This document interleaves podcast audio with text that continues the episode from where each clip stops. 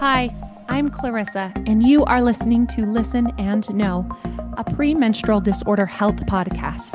This podcast is for women who are struggling with premenstrual disorders, PMDs. I'll be talking about everything from symptoms to treatments to coping strategies. If you're new to PMDs, you're not alone. Millions of women around the world suffer from these conditions, and yet PMDs are still relatively unknown and misunderstood. That's why I'm here. I want to raise awareness of PMDs and help women who are struggling to find the support they need. I'll be releasing new episodes every week, so be sure to subscribe and leave me a rating and a review. And if you have any questions or topics that you'd like me to cover, please let me know.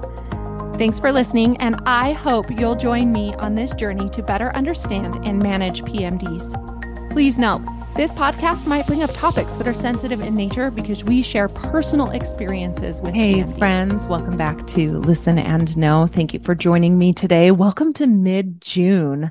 I can't believe how fast time is flying. Um, but I am so excited to share with you today some things that have been on my mind as a premenstrual disorder coach and some things that I have been working on for myself, but also with my clients. So we are going to work on today what happens as our hormones change and we get cravings, temptations, and appetites that just will not go away. You know, these are some of the biggest things that people struggle with in um, trying to lose weight and dieting. But they're also some of the biggest struggles that women have as their hormones shift and change, and same with some men. So I think that you'll find something here really applicable. We're really going to discuss seven things that you can do to help you navigate those cravings and temptations and um, extreme appetites changes that you get during your cycle and also when you are trying to achieve goals within your personal nutrition and your body. So most of the time we know as general human beings what food is more nutritious or un, you know, less nutritious. Uh, if I held a bag of Oreos and an apple up, people would be able to tell me that the apple is more healthy than the Oreo. It, generally speaking, like broadly speaking when we are trying to lose weight or we are going through our cycle, it's not that what we know changes, you know, it's that we're trying to be, make healthy choices to have changes in our body. So we know what we want to achieve. We know that uh, we want to stay healthy and stay with our goals as we go through our cycle. And we roughly have an idea of the types of foods we should be eating. But we're still seeing such a, a low success rate of achieving our nutrition goals and our body goals and the ideals that we have for ourselves as we go through our hormonal cycle um, our brains are wired to keep our bodies in maintenance. Our our brains love maintenance. It's kind of funny because challenges are what help us us grow, but our brains really don't like challenges. They just want to maintain. They want to keep even keel. And I guess when challenges come, that's what drives us to solve our problems is that we want peace of mind, right? We want happiness. That's kind of the root of all the things that we choose to take on. And so our brains really don't want us to lose weight. Our brains really don't want us to have struggle um, or challenge. And so they are constantly bombarded with things from the environment uh, that then trigger cravings, temptations, and uh, give us appetites that eventually wear us down. And we're going to talk a little bit about uh, why that is. But once we have this initial motivation that waxes and wanes, you know, it becomes harder to resist these cravings, temptations, and appetites that we get, especially as our hormone cycle, because then we're not just playing with what's in our environment, we're playing with what's in our body's environment as well. So in look looking over time in an evolutionary sense, food was scarce. a drive to eat meant greater chances of survival. So, therefore, humans pass that on in our genes. So, uh, we have a drive to fill our bodies with food so that we can survive. The difference now between then and now, hundreds of thousands of years ago and now, is that food is not scarce. In fact, it's like ridiculously abundant. Everywhere we look, we're food. Plus, on top of that, science has come so far in food that now food is calorie dense, high rewarding, because food has been created that way because people know that that gives dopamine hits and then our brains are geared towards those dopamine hits because it's telling us that we can survive if we have those dopamine hits. So if we intake what is in our what is from our environment into our bodies then we have these dopamine rewards that that's setting us up to tell our brains that we are going to survive and have great success. So then there's this mismatch right? And so that's the key reason why we're having this hard time uh, reaching our goals. It's not necessarily that we don't have the ability to do that. It's that it it's not our ability alone that plays into us succeeding in our goals. So I've heard in friendships that you become like the five people you keep around you the most, right? So I have my own characteristics already and I have who I want to become. And so if I choose friends of who I want to become, those friends around me, plus my inner desires and my inner characteristics that I already have, if you add those three things together, we then morph and shift to become more like the people in our outside environment. So, what is in our environment really makes a difference. So, let's talk about seven things we can do, things that we can uh, take accountability on and be in charge of that can really help us in um, navigating cravings, temptations, and extreme appetites. Now, I want to talk about those seven things, but I do feel like we need to talk about the chemical changes within our body. So, estrogen that rises twice in a female cycle. Once during ovulation, it peaks at its highest, and then the second time during luteal phase, and it peaks at its second highest, but it stays elongated for a longer period of time. Estrogen actually feeds off of carbohydrates. Carbohydrates, in a simple term, are sugars for our body. So, carbohydrates give us sugar. We get carbohydrates from anything that we eat. Um, but more often, we get carbohydrates from fruits and vegetables and grains um, in whole foods. But then we have highly palatable foods, which would be like granola bars and white bread and rice and pasta and donuts and baked goods and candy and soda and sugary drinks and fruit juice, even. Those all are higher in carbohydrates than they are in proteins and fat. So then we have this desire, this innate inner chemistry that is craving those things so that our estrogen can thrive. Now, that's not a bad thing. Our brains actually also need carbohydrates to stay focused. So, carbohydrates are a good thing, but it's about the source that we're getting them from, right? We want something that's more whole in uh, in processing. So the least amount of processed as possible. I like to talk to my clients about finding things that don't have labels, or if they do have a label, they only have like five ingredients or less on the label that's just a tool and a tip that you can use as you shop. So, you know, strawberries are going to have carbohydrates in them, but there's going to be a lot less processed than if I'm picking up a granola bar or a breakfast bar in a different aisle in the grocery store. So, as we make these choices, um, they affect our bodies differently. A strawberry is going to have different nutrients value and nutrient levels than a breakfast bar in the grocery store aisle. The breakfast bar was created so that once you had that, you actually crave more of that breakfast bar because it gave you a faster, more instantaneous spike of energy to keep your body going. Now, I think there's a time and a place for something like that. And in my coaching, I never say no to anything, any types of foods. I let my clients navigate that for themselves, but I do push towards the idea that our sources of food become important for us in the long run because as we choose sources, again, that strawberry is not created to help us crave more. That strawberry is giving us certain nutrients and vitamins and uh, com- compounds that our bodies need and will be more healthy than a processed granola bar where they take out those nutrients in order to make it more palatable for our body and better tasting, right? Hit those dopamine rushes.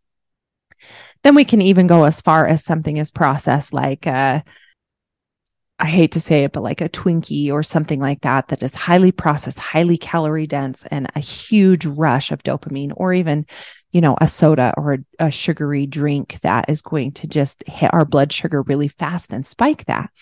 Now, estrogen makes us crave that because what estrogen is saying to our bodies when it's high is, I want you to be able to, your body to be able to host and keep a baby uh, in your body and keep it healthy and alive. And so I want you to eat these carbohydrates so that you can uh, build that baby. It's an amazing thing when we really look at the science behind why we have these cravings on top of the the estrogen rising our body temperature is also higher during the second half of our menstrual cycle. So like the last 14 days before your period starts in that luteal phase you're probably craving more food because as your body temperature is higher we actually are expending more energy right? Energy creates heat and so we actually need 100 to 200 calories. Females need 100 to 200 calories more as their estrogen is higher.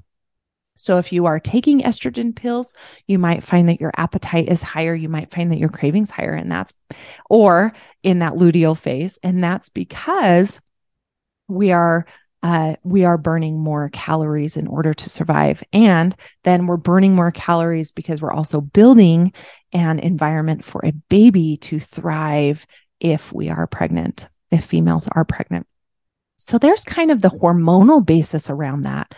So when we put in the factors of our environment and we put in the factors of our hormones, sometimes this can be a perfect storm for not achieving the health goals that we want and having these intense cravings and having these in, these temptations that we feel like we just can't navigate that can cause some emotional uh, stress and sadness when we don't reach our goals uh, as females especially those who experience extreme cravings. Um, women with pmds experience intense insatiable cravings uh, because their dopamine receptors are struggling in their brains, as well as that estrogen could possibly be extremely high. And we are sensitive to those changing hormones and therefore more sensitive to the cravings that are around us. So it might take more food or more carbohydrates to fulfill that craving. In the food science, part of things, on top of food companies being able to uh, create foods that are very tasty to our brains, they also know that carbohydrates paired with a fat actually increases that receptor, that dopamine hit. So when you think about everything that is in nature, the only thing that has carbohydrates and fats together is actually mother's breast milk. Nothing else in nature has a carbohydrate and a fat put together. It will either be uh, carbohydrates on their own, or carbohydrates and protein, or uh, fat and protein, but not carbohydrates and fat. When those two things get put together, it's like dynamite to our brain and we love it. It's a thrill. And so when you think about the things that you crave when you are experiencing PMS cravings, PMDD cravings, or cravings, period, is your body's usually craving baked goods, which are a combination of satiating fats and high carbohydrates. So that's something interesting to think about our food science then puts these two together to create a baked good and our brain just is on fire because it loves it. And it says this is survival. This is success. But that's really not what our modern day bodies need and our modern day lifestyles. And so we actually need to be aware of that in order to be able to uh, navigate these temptations and cravings and appetite changes that we experience. So now let's get into our seven. So number one is kind of what we've been talking about is our environment. If you leave out a bowl of cookies on the counter, you will eat the bowl of cookies. But also, if you leave out a bowl of strawberries, you will eat the strawberries. If you leave out a bowl of cereal, you will eat the cereal. And if you leave out the bowl of vegetables, you will eat the veggies. Whatever is in our vision or in our environment around us will have an effect on us. So clear out the tempting foods. Don't keep them in the house. I like to talk to my clients about planning the time that they're going to go out and get a treat. Because if it's out of sight, it's not an option. Our minds don't see that. And our minds won't focus on that. Now, I get a lot of women in my coaching practice who say, but my husband is always bringing things home or my kids leave things out on the counter. You know, they might not uh, accept you throwing out the food. So in our house because of that let me i want to tell you my personal experience with that. In our house because of that we have what's called the carb cupboard. And i let my kids and husband put all the the foods that they want in their own cupboard. Also if sometimes if the food is out i leave the environment so that i'm not tempted uh to eat those things. So sometimes i when my nutrition goals especially during my luteal phase, are to stick with the boundaries that I have set for myself and the guidelines that I've set for myself. I specifically try and stay out of the kitchen when others are eating. And it's, I have communicated that with my family and they understand why instead of being upset at me because I took that time to communicate. So you can leave. You can get rid of the temptations. If you can't, you know, make a separate cupboard, a separate room out in the garage, you know, or, you know, make yourself have your own drawer in the fridge. Like that can, that's a small change within the environment that can have a huge impact on the behaviors, the choices that you make. Our brain likes things that are easy. So we want to maximize the effort that it takes to reach the poor choices for our body, the poor choices of unhealthy foods. So we want to make it as hard as possible to reach those foods. For example, you can put it up in the cupboard in the back in a bag in a box and you're you'll be actually less likely to eat that than if it is right on the counter or right when you open the cupboard, right? Um you can also have to like I said plan going out to get your treat or dessert or sweet or craving or temptation, when we go out, it puts in more effort. It's not heavily available. You know, it might be closed, the store might be closed, or you might not be able to reach it at that time, um, or you might not even want to go out. And so that can also uh, change your behavior that way. Plus, when you go out, you're more likely to only buy one and not bring it home you can make that guideline for yourself, not bring it home. And so then you buy one and you eat it and you enjoy it. And then you go home and go on your way. And there's not the 11 others in the box. And I say that from personal experience, you know, oh, we'll just get, you know, we'll get a dozen instead of just six. And uh, we'll just bring them home and then they get left out on the counter all day. And I'm the one in the kitchen cooking all day. And therefore, I am the one picking at the other 11 treats that are in the box on the counter, and then I don't reach my goals. So it's important during those times of craving that we minimize how much we're bringing into our environment uh, through our own choices, but also through uh, where they are located. All right. So removing temptation from our environment, clean out an environment and make an environment that supports your goals, right? Uh, letting the people know around you what your goals are and understand that you don't want to sabotage for yourself. And so that's important to create that environment. All right, number two, moving on to number two, separate eating from other activities. I don't know about you, but we tend to have this food script that we write for ourselves that when we go to a movie, we need to have a bowl of popcorn and we mindlessly eat the bowl of popcorn the whole entire time. And then our stomach's upset. Mm, is that you? Maybe just me because that is something that I've realized that I have a script of. Like when I watch a movie, I need some sort of treat or snack. Whoever said that that was, you know, what was appropriate. And so what our culture is teaching us is, yeah, we, we, of course they want us to eat that food. That's how they get their money. Most companies make the most money off of those add on treats that you buy when you walk into the movie theater, not from the movie itself. You know, what other kind of food scripts do we have like that when, you know, when we have friends over that we need to have food always? Food is community, but we need to make sure that we're doing this uh, in an appropriate way. For example, let's eat at the dinner table. Let's not eat while we're watching TV or scrolling on our phone. How many of us, when we eat alone, pull up social media or pull up work or pull up a book. You know, we want to minimize the distractions that take away from the experience of eating. I think that that's most of the problem because when we're looking at our food, we're actually present with the nutrition that we're giving our bodies.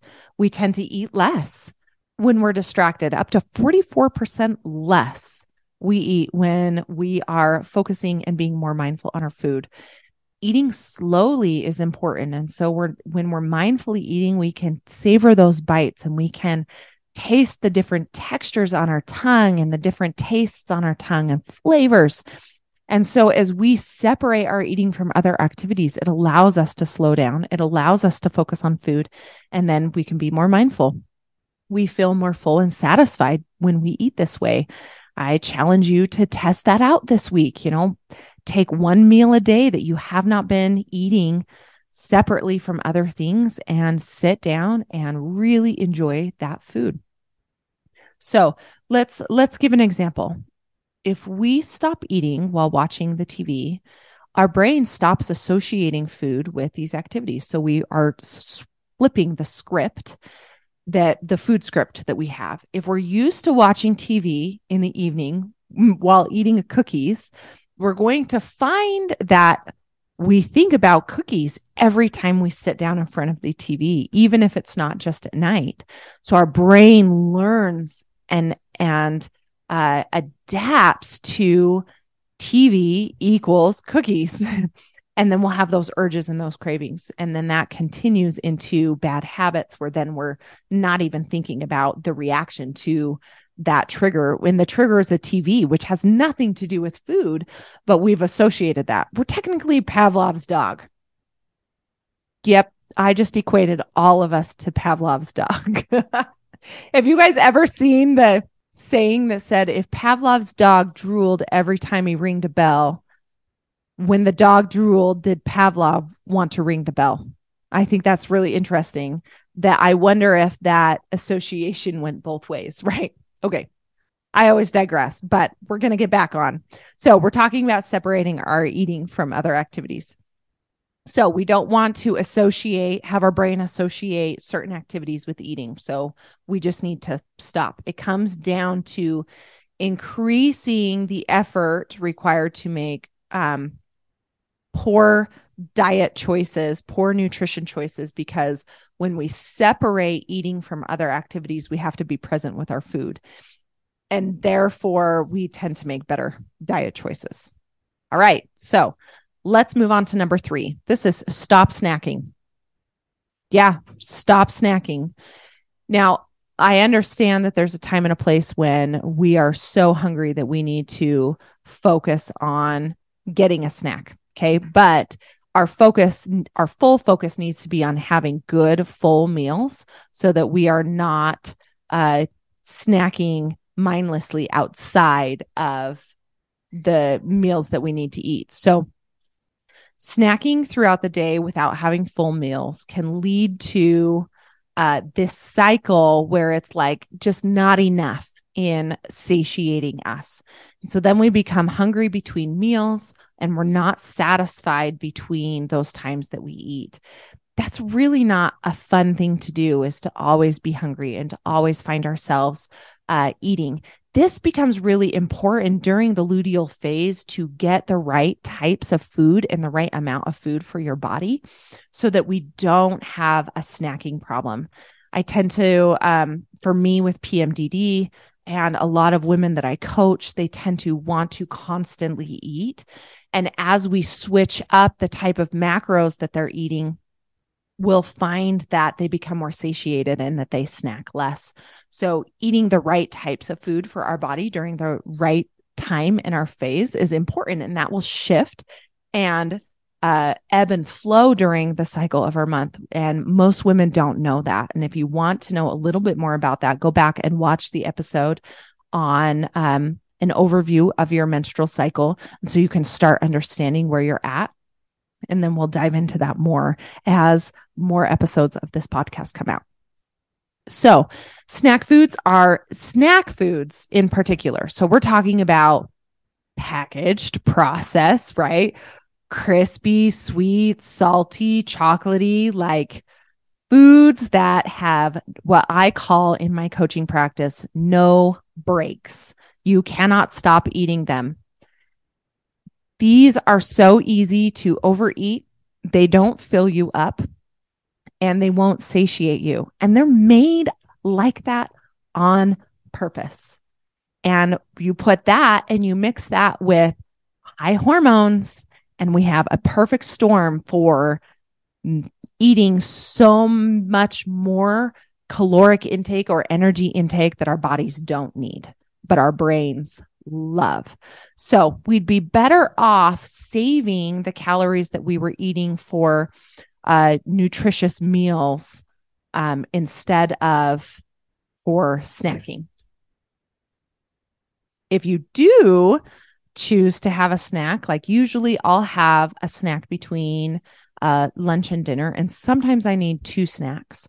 That we want to make sure that we are filling our bodies with high protein, uh, less processed carbohydrates, and some fats because fats are satiating.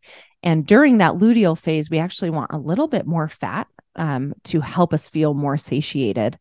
And we want to make sure that our carbohydrates are coming from less processed, highly nutrient dense foods. So we're talking about fruits and vegetables and um, whole grains versus processed breads and crackers and chips and foods that give us energy super fast, we don't really want. We don't want to create blood sugar waves. And we've talked a little bit about that here on the podcast. So we want to keep our blood sugar uh, waves as minimal as possible instead of really high highs and really low lows, even though our brain is telling us that we need energy right now. Like, give me whatever right now.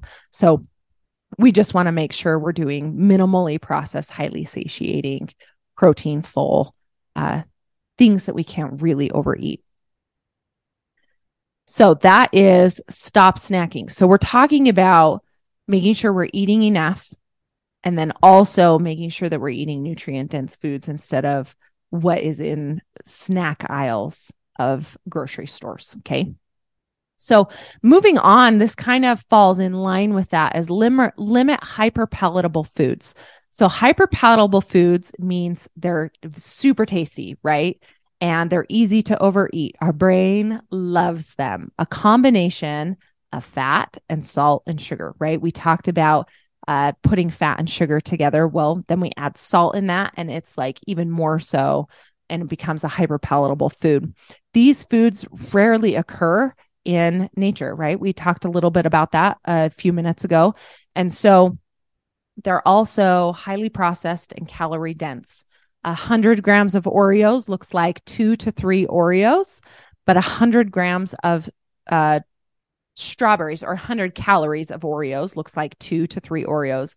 100 calories of strawberries looks like about two cups of strawberries, if I remember right. And so we're talking about a lot more food uh, in things that are less calorie dense and are more nutritious for you. And things that are calorie dense is actually a lot of calories in a little bit of food. Um, even some protein bars are calorie dense, right? A little teeny bar is like 350 calories sometimes. And so we need to make sure that we want things that are low calorie dense, right? Um, so they have like watermelon. You could eat a ton of watermelon. You could eat a ton of sugar snap peas. You could eat a ton of uh, plain Greek yogurt because those are those have less calories for the amount of food you're eating. And then highly processed things with five ingredients or less. Again, that's the super helpful tip and trick. Now that's not like a perfect guideline. It's a, something little we can we can roll off of that makes it easy and effortless for us on top of being um, highly palatable because it's processed and it's calorie dense, our brains love these foods because it's easy for our body to remember that they have uh, pro- been processed for your brain to be able to love them. Like I said, even protein bars, um, some most low calorie and quote unquote healthy snacks fall into the category of highly palatable. And that's not all to say you can't include them in your diet because sometimes we need them. But if you're someone who struggles with appetite and feeling full and being satiated, it might be wise to forego foods that are hyper palatable. All right, moving on to number five, we are going to prioritize foods that will highly satiate and foods that are minimally, minimally processed. Okay. So we're talking about foods like fruits, vegetables, lean meats, uh, potatoes, fish, eggs, whole grains, beans, legumes, oats, and plain yogurt, and some cheeses. These foods are really hard to overeat. They're often less calorie dense, like what we talked about. They're the opposite of highly palatable. They have higher protein, they have higher fiber. Fiber helps, ex- um, fiber will expand as it soaks up water in our digestive system and it makes us feel full. So they're highly satiating and therefore very unlikely that we can overconsume them. Um, I know of a study that was done where a professor talks about fiber and how important it is. The average person needs about 25 grams of fiber in a day to keep their nutri- their digestive system running healthy, but you can always have more of that. And it will differ between people and the times of your cycle as well. But this professor uh, juiced five oranges, and then the professor had five whole oranges that were peeled and had two different students. One student drink the orange juice from five oranges, and the other student try and eat the five oranges. Well, what happens is the person who drank the five orange orange juice was actually able to drink all of it just fine. The person who had to eat five oranges most of the time, but I think it was like 92.3% of the time. I don't know how they came up with that stat. Uh, threw up because our bodies literally cannot handle the, um, the as much the amount of fiber that was in the full five oranges. So, right there, that goes to show us. And then there was something to be said about then that student who ate the full or the oranges didn't want to eat the rest of the day because they were full on that fiber versus the orange juice spiked up the blood sugar, caused a cyclical cycle, and then that person ended up eating more. So that's the results of that study. But what I love about that is showing that the orange juice came from an orange. So you might think that it's quote unquote healthy, but we're taking out the fiber. So therefore, we're not satiated and our body is not um, registering that it's full from that. So, foods that are highly, um, that have high satiety and that are minimally processed are really hard to eat. They really have brakes on them. You really don't ever overeat vegetables. Um, you really don't overeat fruits because they make us feel full and we want that. And so picking those foods is really important. So instead of saying, maybe instead of, if you're looking at the last two that we talked about, limiting highly hyperpalatable foods and adding in high satiety, minimally processed foods, maybe it would be good for your brain to focus on things that you can add in before you take anything out because it's easier and it feels like abundance when we add in. It's kind of a trick to our brains than when we take out. And then once you get that that adding in all of those fruits and vegetables into your diet that you need and that your body needs, then it might be easier to take out some of those hyper palatable foods. Moving on to something else we can do. We are at number six. Don't allow hunger to become extreme. So when we don't eat and our hunger becomes extreme, sometimes our monkeys get out of our brain. That's what I like to call them in our house with my girls. And we talk about that the monkeys will take over and they will put all rationale out the window.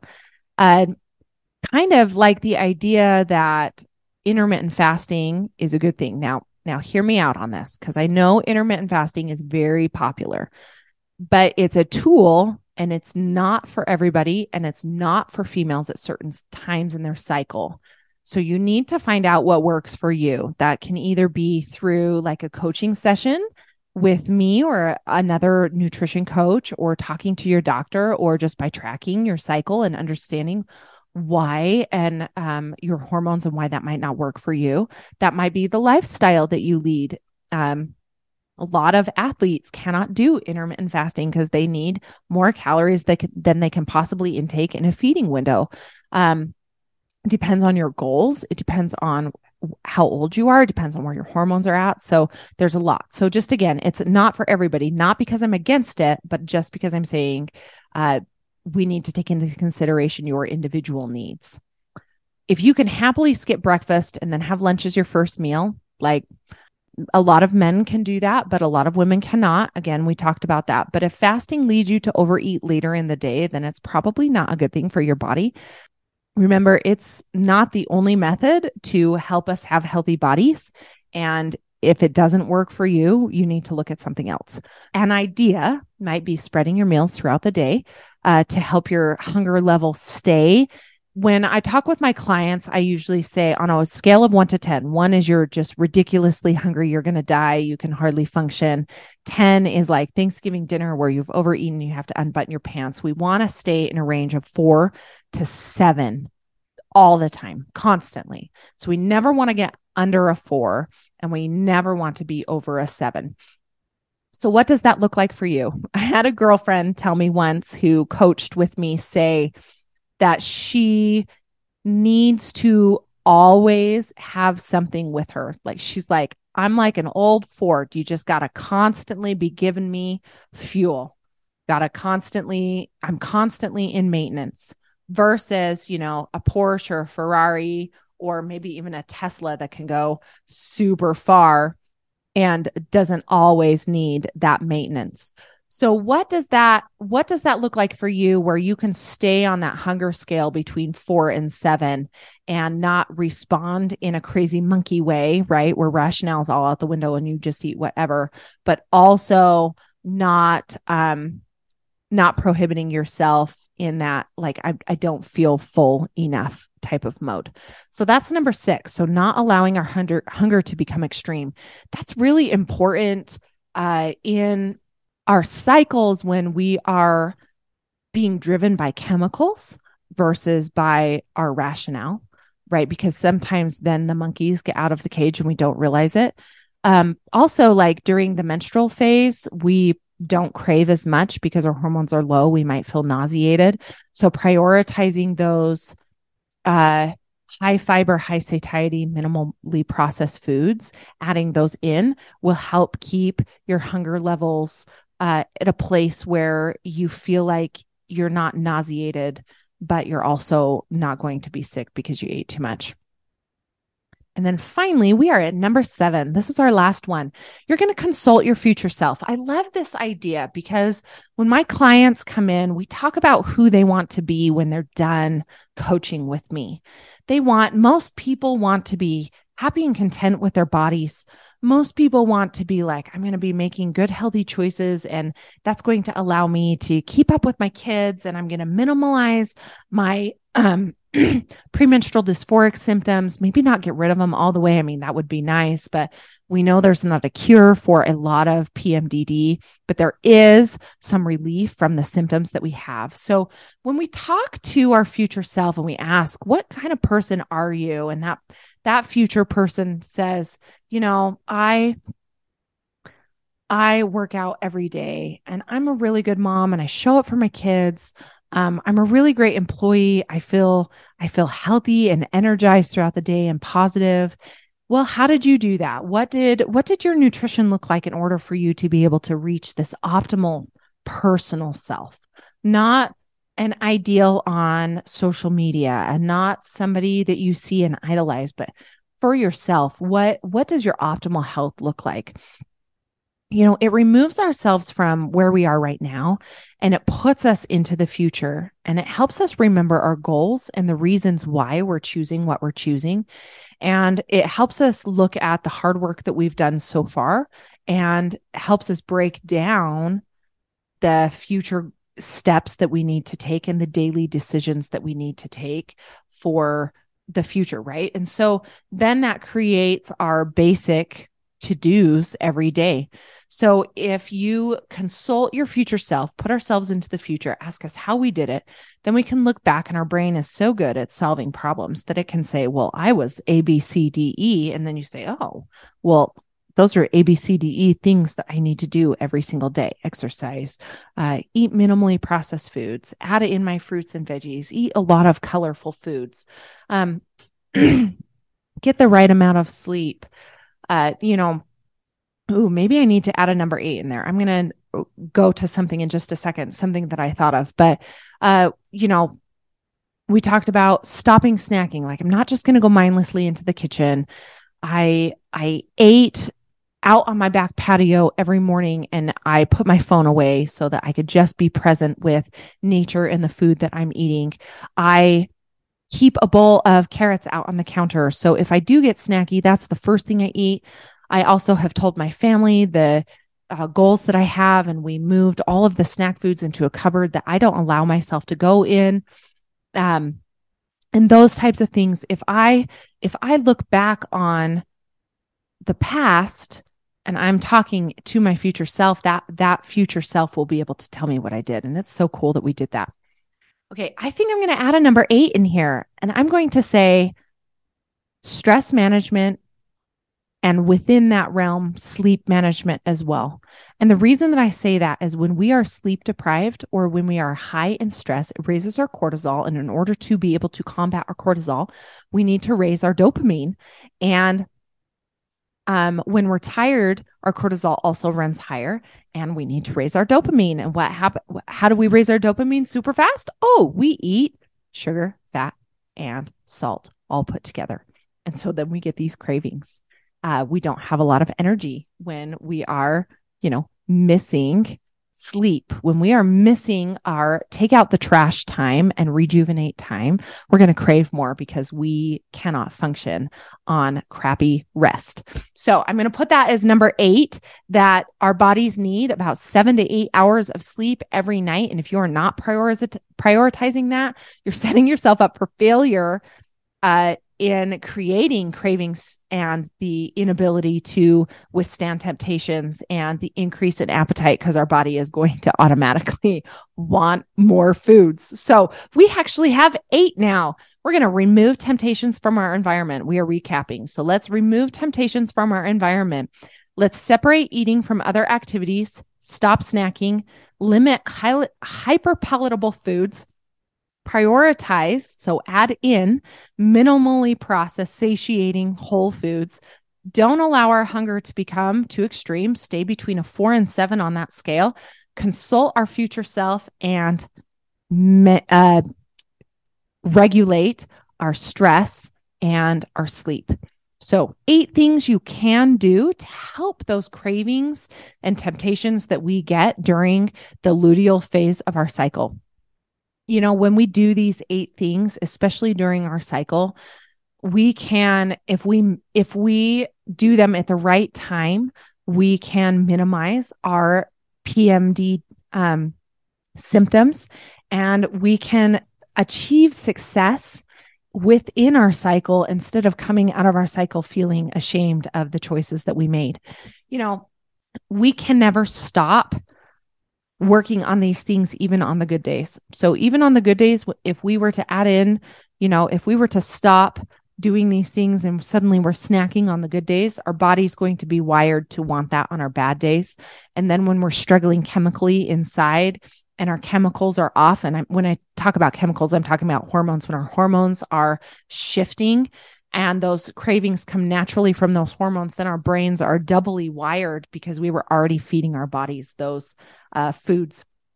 So as we focus on this during our good days, we will do better during our bad days. So it is a constant work, especially for women who have premenstrual disorders, to be able to take care of our bodies, even if we don't have like extreme health goals like weight loss or build muscles, even if we just want to maintain where we're at, it's really important to um, work on these things because it can be the difference between having a severe PMD month or minimizing, you know, those PMDs for your month. So read it. Um, you, you can fo- get all of these insights on the show notes. Um, understand it, listen to this again, implement it into your life. Like these are eight things that we really did talk about. These are things you can start working on today. You know, it's not going to mean anything if I just give this to you and you don't use anything. And I'm just going to put that out there as your coach, right? So give yourself maybe even a checklist or a goal for the week uh, that you can take some of these action points that ring true to you and apply them into your life because they can totally change your life for the better, especially in minimizing premenstrual disorders and those intense, ins- insatiable cravings and temptations that come. Remember, I go through PMDD every month. I'm right there with you. I'm doing these things with you. I'm not out of that fog. There is not a happily ever after for me. And so I am working on these things with you. And I love doing these podcasts because it's a reminder for me of the things that I need to work on. Right now, as I'm looking through this and I'm thinking about my cycle coming up, I'm thinking specifically about sleep since it's summertime and I'm busy playing with my family. And I'm thinking about the removing temptations from my environment. Maybe I'm thinking maybe this week that I will put a bowl of vegetables out on my counter. And so when I walk into the kitchen, I have something easily to snack on that I can curb those extreme cravings with as I go into my luteal phase and maybe help me in achieving my goals as well because I want to feel good about my body. I want to be comfortable and confident in my body. And I know that you do too. All right. Seven, eight things you can do to help you when you get cravings, temptations, and appetite changes during premenstrual disorders. And in all honesty, anytime that you have a nutrition goal for yourself. All right. Thanks, guys. We'll see you later. Thanks for listening to Listen and Know. I hope you found this episode helpful and informative. Also, if you know someone who might benefit from this information and these ideas, please share this podcast and send people to the Adagio Fit website and Instagram account where there are more resources, past podcast episodes, and the ability to coach with me. Also, if you have any questions or topics you'd like me to cover, please let me know. I want to remind you that you are not alone. Millions of women around the world suffer from PMDs, and there is help available. If you are struggling, please reach out to your doctor or a mental health professional. There are also many online resources available, such as my website, adagiofit.com, the Premenstrual Disorders Association website, pmda.org, or the International Association for Premenstrual Disorders, iapmd.org. Remember, help is personal and possible. You are not alone. Thank you for listening. Please note, this podcast is in no way to replace your primary care health doctor. I am not a doctor or a professional, and I ask that you consult with yours before you make any significant health changes. Thanks.